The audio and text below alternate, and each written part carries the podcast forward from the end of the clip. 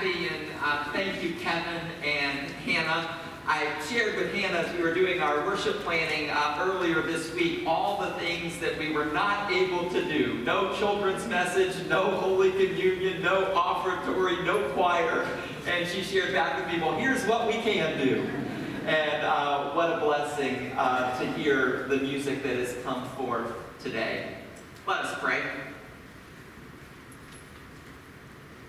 Wise and loving God, may the words of my mouth and the meditations of all our hearts be acceptable to you today and always. Amen.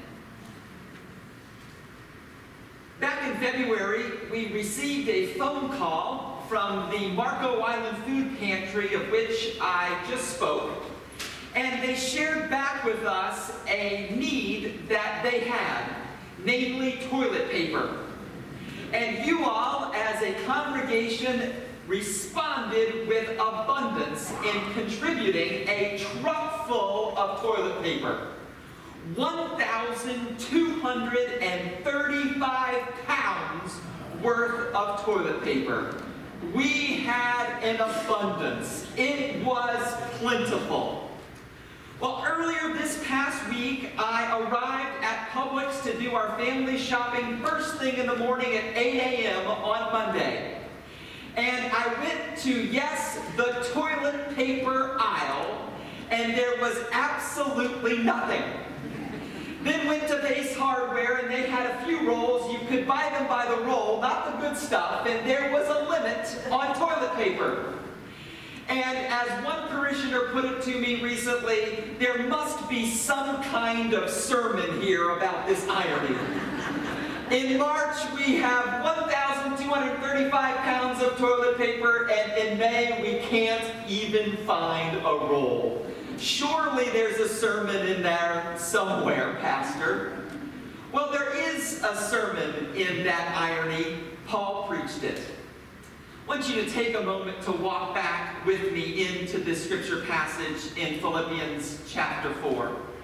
Once upon a time, you'll recall that the Apostle Paul, who was an early follower of Jesus, a missionary, a teacher, and an encourager, uh, went in and around the ancient world in ministry with ancient churches. And Paul, because of his belief in Christ, was often uh, criticized and sometimes even persecuted for his message. And so from time to time, Paul was put into prison. And on one occasion, while Paul was in prison in Rome, being persecuted for his faith, he wrote a letter to a church that he had been in ministry with previously, the church in Philippi. Hence the letter to the Philippians that many of us have been studying on Tuesdays uh, in the past few weeks or so. And in that letter, Paul shared back with the Philippians uh, from his jail cell there in Rome that he knew the secret to being content despite having very, very little. This is particularly ironic, of course, that Philippians was such a hopeful book of Scripture, given that Paul wrote it in a dark, depressing Roman prison. Paul shared back with them this I know the secret to being content. Whether living in plenty or living in want, I can do all things through Christ who strengthens me. Whether living in plenty or living in want, whether living in plenty or living in want, whether living in the age of unlimited toilet paper or limiting that toilet paper to just a couple of rolls. I, Paul, know the secret to being content. And that secret was none other than gratitude. Paul was grateful for the blessings that God did bestow upon him, albeit while in prison. And that secret to being content is being whispered by Paul in this scripture to the church here at United Church of Marco. I want you to be content. And the secret to being content during a time of lack is to know and to be grateful for the blessings God has bestowed upon you. If you're anything like me, this secret is a timely word for sure. Because from time to time over the last uh, few weeks and months, I have been focused on all of those things frequently that I do not have. Those things that I want to have or that I want back. I have my list of I do not haves and perhaps you can overhear some of your do not haves when I share back with you my list. God, I do not have a normal church because I am in a pandemic where everyone is six feet apart. God, I do not have the social gatherings I used to have with friends. I do not have a school for my children to attend at the very moment. I do not have a haircut. I do not have as much money in my savings. I do not have God sports on television. I do not have God fill in the blank.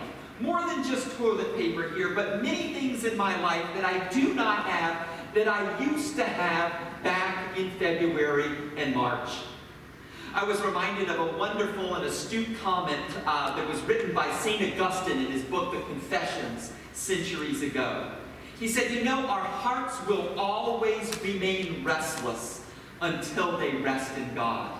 And that is so true, particularly during this time of pandemic and this time of lack that encourages us to focus on what we do not have when we focus on what we do not have, we are just discontent and our hearts are restless. I mean, how easy would it have been for Paul to vent back with the Philippians about all the things that he did not have in prison? I do not have my freedom. I do not have a warm meal. I do not have those things I used to have before the Romans locked me in here. I do not have this. I do not have that. But Paul knew the secret to being content. And that secret for him was not to focus on those things he did not have, but rather to focus on those blessings God did bestow upon him in prison. Two blessings in particular that I see here in Philippians 4 that Paul opened his eyes to during a season of his life when he did not have much simple blessings and the blessing of Christ. Paul here in prison seemed to be focused on the simple blessings that came his way, despite not having the blessings that he used to have. He focused on what God did give him. Simple blessings and a focus on a simple blessing looks something like this. God, I do not have a normal church, but I do have 25% capacity. God, I do not have social gathering with friends, but I do have texts and FaceTime. God, I do not have a normal Bible study, but I do have Zoom. God, I do not have something that I miss, but there is something that I do have. And when we focus on those simple blessings, contentment, peace, really does come within our hearts. Many years ago, the Mayo Clinic published their handbook for health and happiness, their mind body initiative. And one of the great one liners from that handbook uh, for people who want to be happier in their lives is this focus on what is going right within what is going wrong. Let me repeat that. Focus on what is going right within what is going wrong. Long before the Mayo Clinic discovered this to be true, the Apostle Paul pinned it to the church in Philippi. Philippi. I am going to focus on those things I do have despite being in prison. And we've been reading a lot of articles about this recently, am I right? About those simple blessings that some of us have been taking for granted for example, the blessing of a grocery bagger, or the blessing of a nurse, or the blessing of a barber. Those who are willing to put themselves on the line to provide back for many of us what perhaps we used to take for granted. a simple blessing. And when we focus on that, we are content. Remember just a couple of weeks ago, we were uh, in the house with the stay at home order, uh, all five of us, and it was one of those days where the days were kind of bleeding together into uh, the next day. And some of you all have experienced uh, uh, those as well. And one afternoon, after not raining for many, many days, it just began to rain. And I recall looking out the window and being so grateful for rain. And I thought to myself, when was the last time I was thankful or grateful when it rained? And in the midst of that simple blessing and claiming it and being grateful for it, I felt contentment coming into my heart. That's part of Paul's focus here on gratitude. To focus on the simple blessings that did come his way, albeit in prison.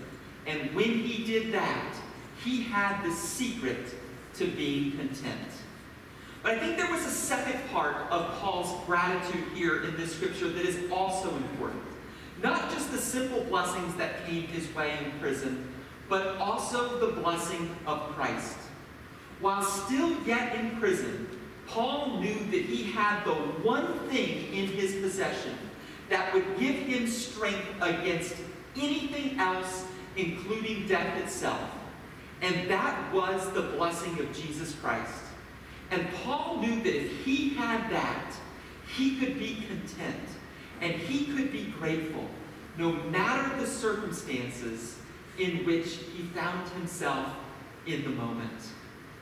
Remember a prison story from many years ago uh, it was the summer of 2005, and I was doing an internship out in Hertford, North Carolina, at a small United Methodist church. And on one day of the internship, uh, they paired me with a prison chaplain of a federal prison that was in the cornfields of uh, eastern North Carolina, and a wonderful prison minister uh, there in Hertford, an older African American uh, gentleman who had just such a pastoral way about him.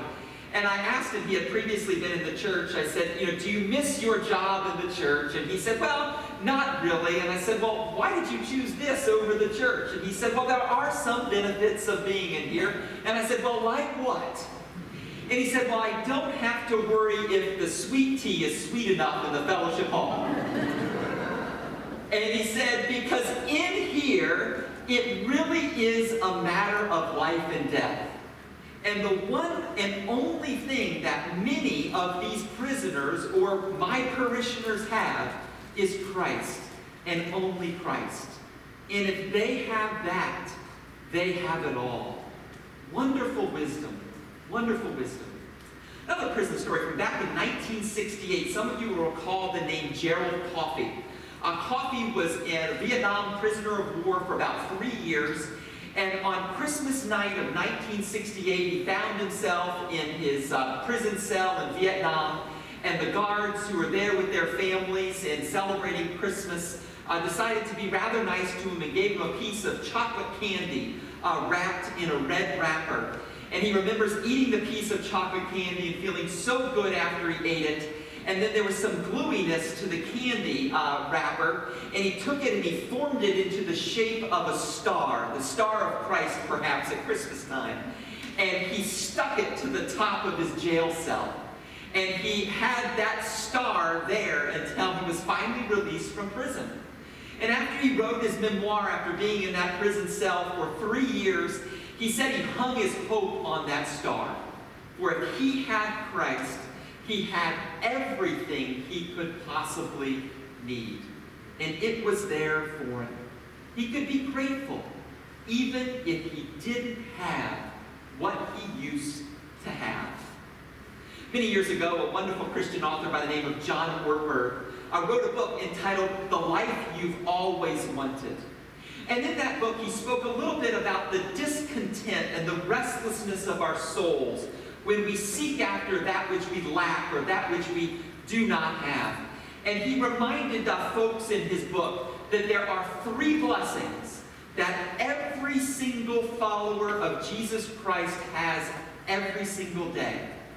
Number one, God has given me a body that was created in the image of God, and most of it works. Number two, God has given me Christ who died for my sins so that I might be with God forever. And number three, God has given me a calling, created me for a unique purpose in this world. Three simple, albeit impactful blessings. You remember the story many years ago of Alexander? Alexander was a wealthy Persian landowner who, over time, began to seek out what he knew to be somewhere out in the world a mine that was full of diamonds. He was a diamond hunter. And Alexander devoted his entire life to seeking out those diamonds that were said to be somewhere uh, in the ancient world. And he did expedition after expedition after expedition, but he never found those diamonds, never found what he really desired to locate all of his life. Well, a few months after Alexander passed away, about a football field 100 yards from his estate in what is now present day India, a slave on Alexander's property discovered the richest gold mine in the entire world. That mine today is known as the gold mine, I'm sorry, the diamond mine of Golconda. And there, when he discovered it, that slave, he recalled how, from many, many years previous, Alexander had sought those diamonds. If only Alexander had realized that he had had them in his possession all along. God gave me a body made in the image of God, and most of it works. God gave me Christ. God created me for a unique purpose. Now, let me ask you something. Why on earth do we so often focus on that which we lack or on that which we don't have when we've got those three diamonds in our own backyard? Amen.